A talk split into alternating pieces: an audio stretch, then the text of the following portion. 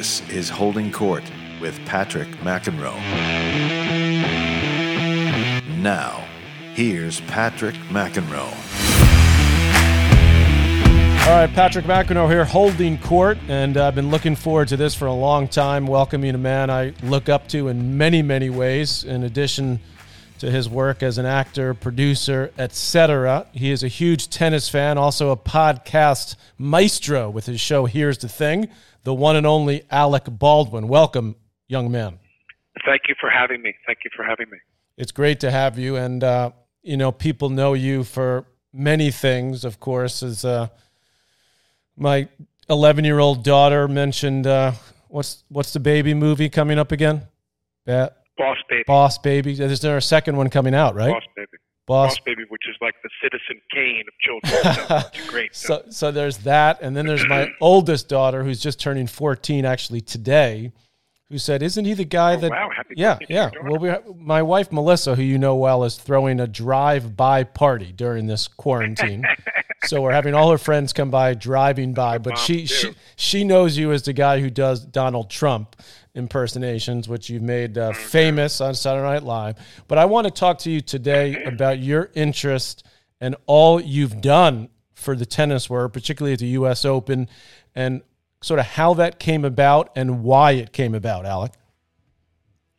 Well, you know, um, someone once said to me, I guess it was my ex-wife, Kim Basinger, her dad, her family, they were all big tennis players, and her father once said to me, he said, and he did play till much later in life. He passed away a little while ago, but he played doubles and he would hit the ball with friends until he was into his 80s, you know, and he was a real tennis fan. Her brother Mick played at uh, I, I can't remember if he played at Florida State, but he played somewhere for a little while.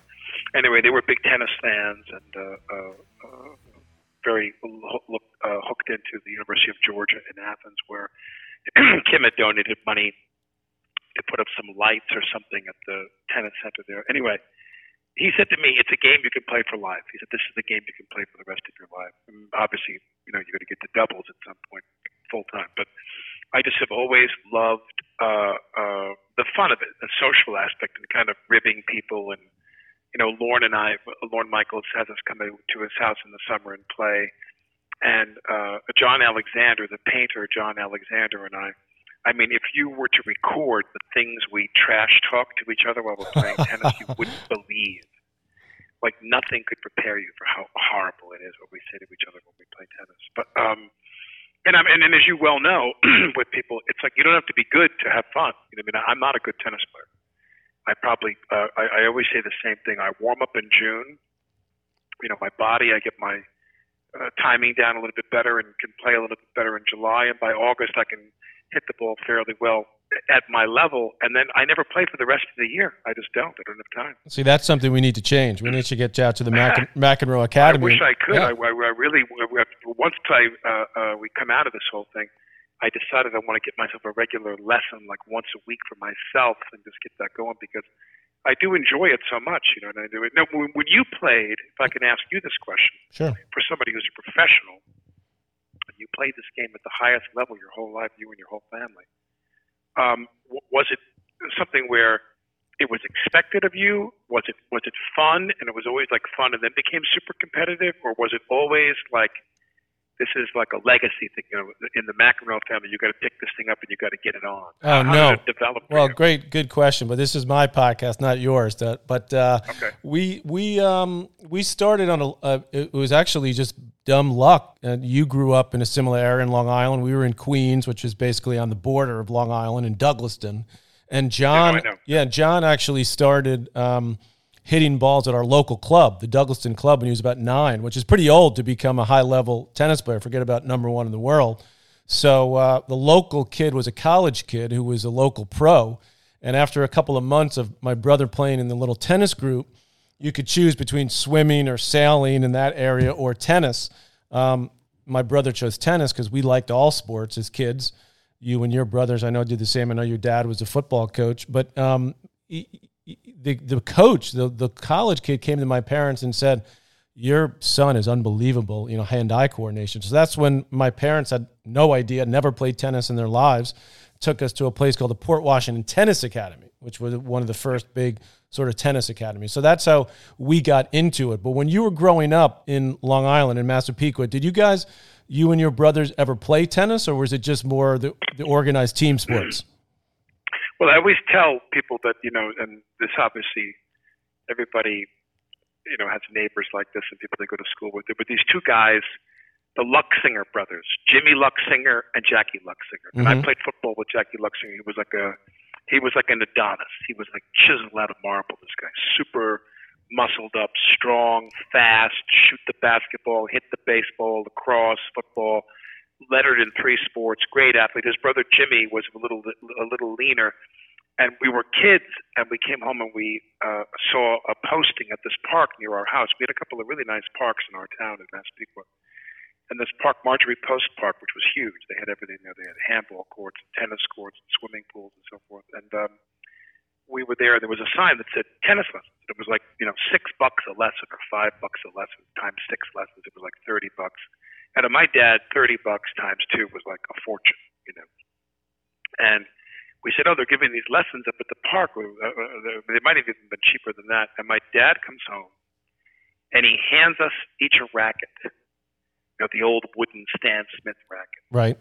And he hands us the racket, and he says, I'm going to tell you one thing. He goes, if you miss one class, he says you're never going to play tennis again. Because mm. you could tell he obviously went to extraordinary lengths to get to get to the opportunity. Racket, yes, know? sounds like my and wife we go Melissa. to the class yeah. with this guy, and we just. Um, you know, t- tennis was something where uh, uh, I, I just enjoyed it. I don't know what it is about. I'm not a golfer. I don't like golf. I mean, I, I don't hate it, but uh, I guess the fact that uh, uh, the psychologics of you and again, I feel awkward saying this in front of you with your career, but like to me, that idea that you could literally be down 6-0, 6-0, 5-6, 5-0, 40 love, and technically you could come back and win. You know what I mean? If you can right. maintain your, I mean, it's obviously it's unlikely, but if you can maintain your equilibrium emotionally, if you can maintain your self-control emotionally, you can, you know, you have a chance of beating somebody who you're on the same level with. So I, I find that that's a big part of is the, uh, the the mental aspect of the game and not melting down when you're getting the crap beat out of you. Is, is that is that one of the things, Alec, that you enjoy about coming to the U.S. Open? Because obviously you're a frequent guest uh, of the Opens. You're there every the opening night every year, and you donate your time and your energy to the USTA Foundation, which I used to be president of, by the way, about 15 years oh, ago. Wow. Yeah, but Pam Shriver, I followed her, and Mary Carrillo has been there. So a lot of great tennis names. And I know about all the great work that that foundation does, helping uh, tennis programs around the country, which are really based on education and giving kids an opportunity to use tennis as a vehicle. So what you've done there means a lot you know, to the tennis community and to the USTA and to the foundation in general. But when you sit there in the president's box and you get to sit down and relax and watch the tennis, is it the mental side as well? Because I've spoken to a lot of actors. Uh, ben Stiller actually is a big tennis guy, and, and he talked a little bit with me about this about, you know, being a great actor sometimes is about is about reacting and listening. So, you know, tennis is a responsive type of game as well, in addition to the mental side. Is that what intrigues you about it when you sit there and watch at the U.S. Open?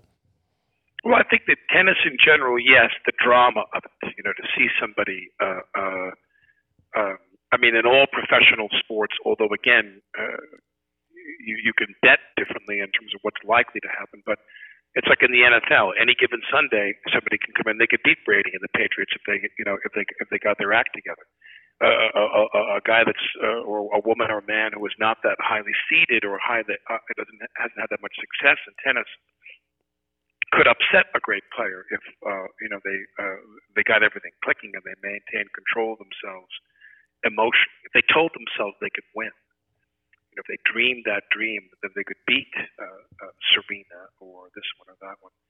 And uh, uh, I, I love that. Then the U.S. Open is just in a different world because that, you know, the summer's over, it's back to school. We all head into the city, and those two weeks in September, um, you know, some years the weather has been warmer and more summer-like, and other times we get toward the end of the tournament and people are wearing sweaters and it gets a little more fall-like. And there's just no more beautiful evening than to go to those great matches at night or even during the day. I, I love going to that facility. I love being a guest at the USTA. I'm very much their guest there, and they uh, welcome me and get me tickets to come there. Uh, my, my relationship with them started when those games were on USA Network sure, and right. CBS. And I used to do uh, voiceovers for their commercials. And Mhm. I, I started by doing com- voiceovers. And I just said to them one time, is there any way you could help me get tickets? And I, and I meant that literally. I was happy to buy the tickets. And they said, oh, no, no, no, no, come as our guest come to the uh, to the president's suite and so forth. And it just, that was like back in 92. So I just, ever since then, I've been coming whenever I was around. Well, I know I know that uh, they and, and we in the tennis world appreciate, and I have to I have to say this. This is not just blowing smoke up your derriere, Alec, but I, I know you also through my wife Melissa Errico, who's a singer and an actor, and you guys have worked together before. But I also know how committed you are to so many causes throughout, particularly New York. Obviously, you, you have your own foundation through your mom, which is amazing. But there's so many things that you do that no one knows about you know, showing up at our local church. I remember you did years ago down in uh, on Mulberry Street, which I which I found out that years later you ended up actually getting married there with your current wife, Hilaria. Yes, yes, yes, isn't that isn't that an amazing church? The old St. Patrick's yeah, the old Cathedral. St. Patrick's Cathedral, where most people, uh, uh, unfortunately, uh, they know old St. Patrick's Cathedral from um, the. Uh, that's where the uh, uh, the big finale of The Godfather takes Right. place. So uh, yeah, old St. Patrick's Cathedral is where I got married. That's where my wife and I got. But you came there uh, just uh, as a friend, and you know the church was in need of, of of someone to host an event, and you you do things like that all the time. So uh, why do you give why do you give your because I know you I mean you get so many things going on, obviously, and you continue to do that that most people have no idea about. Why is that? Well, I think that the um, um, you know the work I do. There was a period of my life where, uh, on a variety of levels, and I think a lot of people in the movie business, you know, when I made mostly films in the '90s and so forth, is when I I did next to no television and and shot films and would travel all over the place. I was in Canada. I was in every corner of the United States. I was I go to Europe or what have you. And uh, I remember one time, you know, my mail would get FedEx to me. I get my mail sent from New York, uh, and, and I'd be looking through my mail, and I'd open up a, a, a, a an envelope, and uh, you know, I- I would realize from the card enclosed that I, I missed the Bacon exhibit at the Metropolitan Museum of Art. The Francis Bacon exhibit was Mhm. closed while I was on the road making this film. And my whole life during that decade of the 90s was just filled with that. I missed this confirmation and this graduation and this thing for people and this party or event or what have you. and um, chances to help people with causes that I really, really believed in. And um, uh, I remember that as I started to work less, I just, I, I in, in that period, all I did was work. I just lit one off the other. And uh, I worked constantly for 10 years. And then as I slowed down, I did 30 Rock, and we were in New York for seven years doing that. And you know, I had some days off. And I just really wanted to be able to help people beyond giving money. My wife and I have a charitable foundation where we give money to uh, uh, different causes. But uh, the, um, uh, and you know, most of it arts related. There are some things that are, um, there are some things that are uh, uh, uh, you know, universities and our alma mater is NYU, both of us for environmental, but most of it's for the arts. And uh, you know, I'm somebody who never really wanted to do this for a living. I thought I would go into politics. I wanted to go to law school. Well, you still might. W. You still might, right? Well, no, I, no, my wife told me she will divorce me. Okay, all right. You got what? You, and you, you got four kids with your current wife, and they're all under six, right? Yeah, yeah. Yeah. So you got your hands full. Yeah. How's that homeschooling working I mean, I out? just wanted to really, uh, um, I wanted to, um, uh, you know, help people just beyond giving them money. So I, I went through a period where I did a lot of that. I mean, I was cutting every ribbon and functioning as the auctioneer and so Right. forth. And uh, but but now I really, um, uh, I do even a little bit less of that. I got remarried as you, as you mentioned, and I and I got four kids. Yeah, you got your hands full, as I really, said. Really, oh yeah, yeah, yeah. It's But you, it sounds like you wanted to make up for lost time. The fact that you were away from New York, away from your roots for so long, and you mentioned Thirty Rock, and you, obviously your character there is is is famous, and you won multiple awards for Jack Donaghy, and it, it reminds me you mentioning that of our, our our mutual friend of the both of ours, Marci Klein, who I know worked with you on that show. She's a great TV producer. She worked for SNL for years and years with Lorne. And I know, and she's told me just, you know, uh, from a personal standpoint, I, I play with both of her sons, by the way, who are, who are very high level junior tennis players. And Marci says, we were talking about you, and I said, you know, Alec does so much. And he showed up in my wife Melissa's, uh, when she got her, her, her, her portrait at Sardi's, and Alec made sure he was there. And it meant, it really did mean a lot to my wife that you showed up for that and took pictures and were there for that moment for her. And Marci tells me the same thing. You've shown up at her kids' tennis tournaments over the years as well. She's an old pal of mine. Yep. She's a very dear friend of mine, and uh, I, that, that was easy. The, the one I enjoyed doing recently because you know a lot of times people want to um, uh, uh, they want uh, to you know uh, they ask me and and you kind of get into a rotation with them where they think this is an annual thing, which is Right, fine. I mean right. everybody.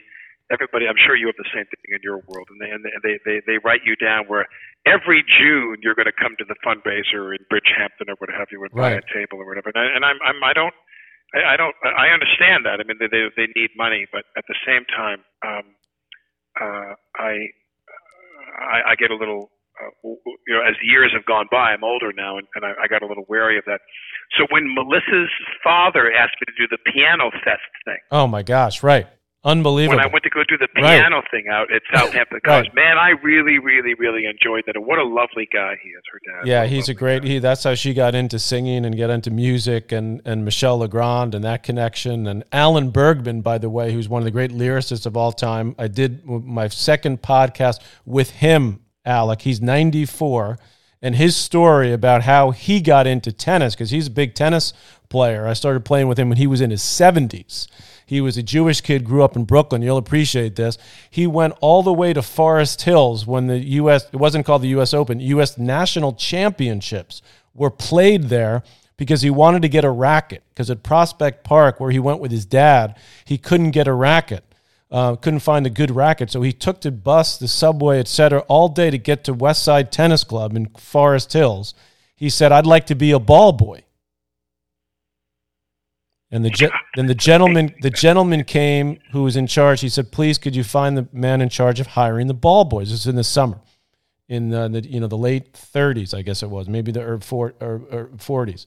And the, the But also that thing about that tennis world, by the way, that I don't want to leave out is all the wonderful people that I've met. You know, not all of those stars of the tennis world are created equal. You know, so when I meet, you know, when I met uh, Navratilova and uh, Billie Jean King, obviously, and you know the biggest names, and uh, um, Chrissy and people like that. Who uh, I mean, they they, they didn't. Uh, you know, I'm not a tennis player. I, it wasn't necessary for them to be that uh, uh, warm or kind to me, but uh, they were always lovely people that we'd meet at that dinner and at the event afterward. I mean, some of them I'll never forget. I won't name names, but I'll never forget. One guy is coming out of like the tunnel to come out to this uh, uh, pro celebrity thing.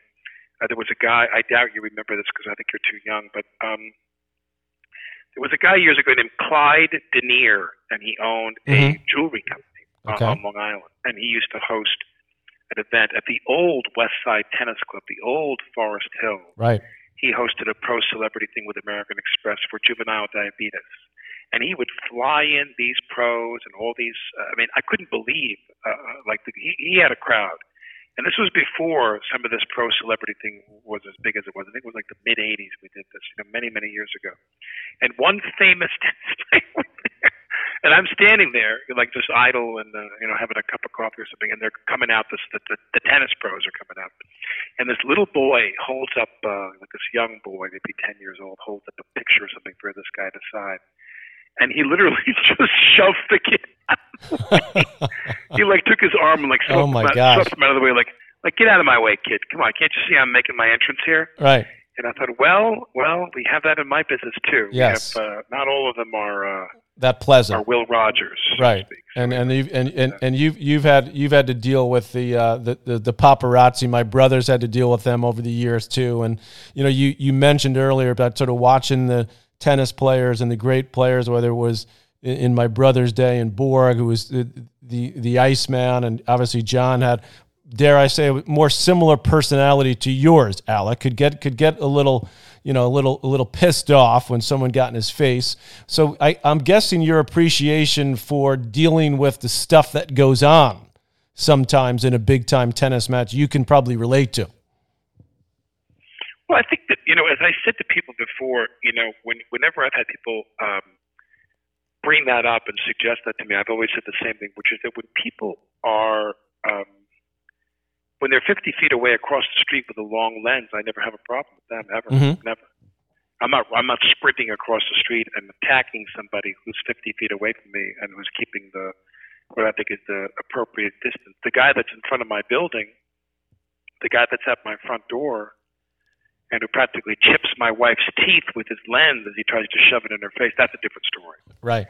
and I, I, I I've had the um, I have made the mistake of deciding in the moment that I'm going to make my own rules in that situation, and whatever the law says is a mere suggestion, and I'm going to do whatever I need to do to uh, uh, make everything um, comfortable for everybody. And and and and, and uh, you know, and, I, and, I, and it's got me in a lot of trouble from time to Mhm. time. But I don't think it was ever.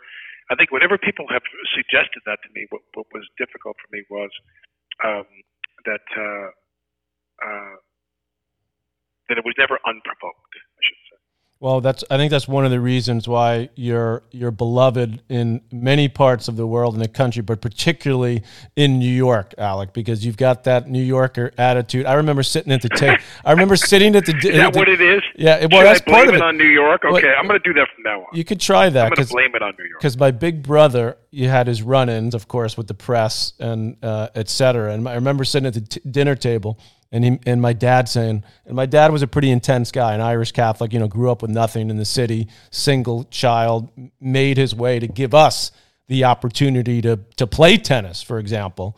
Um, and he used to say, John, why do you why do you have to do that? You know, can't you keep it under control?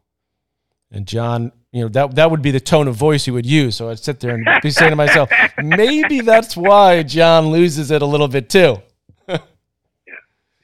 Well- you understand. Well, it's funny. It's it's it's funny that uh, um, the uh, um, you know your brother. It's it's like some people they uh, um, they have a tough time negotiating with all in the beginning. Uh, Mhm. you know, your brother obviously is the elder statesman now, and he's adored by everyone, and he lets all those jokes roll off his back. You know, you can't be serious. How many times does John McEnroe have uh, the guy driving the UPS truck, or the cop on a Right. horse, Right. or uh, uh, the little girl getting a lollipop? Say, you can't be serious hmm and he's endured this for decades, and he's made peace with that, and he's you know uh, uh, adored by everybody. But in the beginning, it's tricky because uh, just the attention, you know, it's the weird, and it's times ten now because everybody has a phone in their pocket.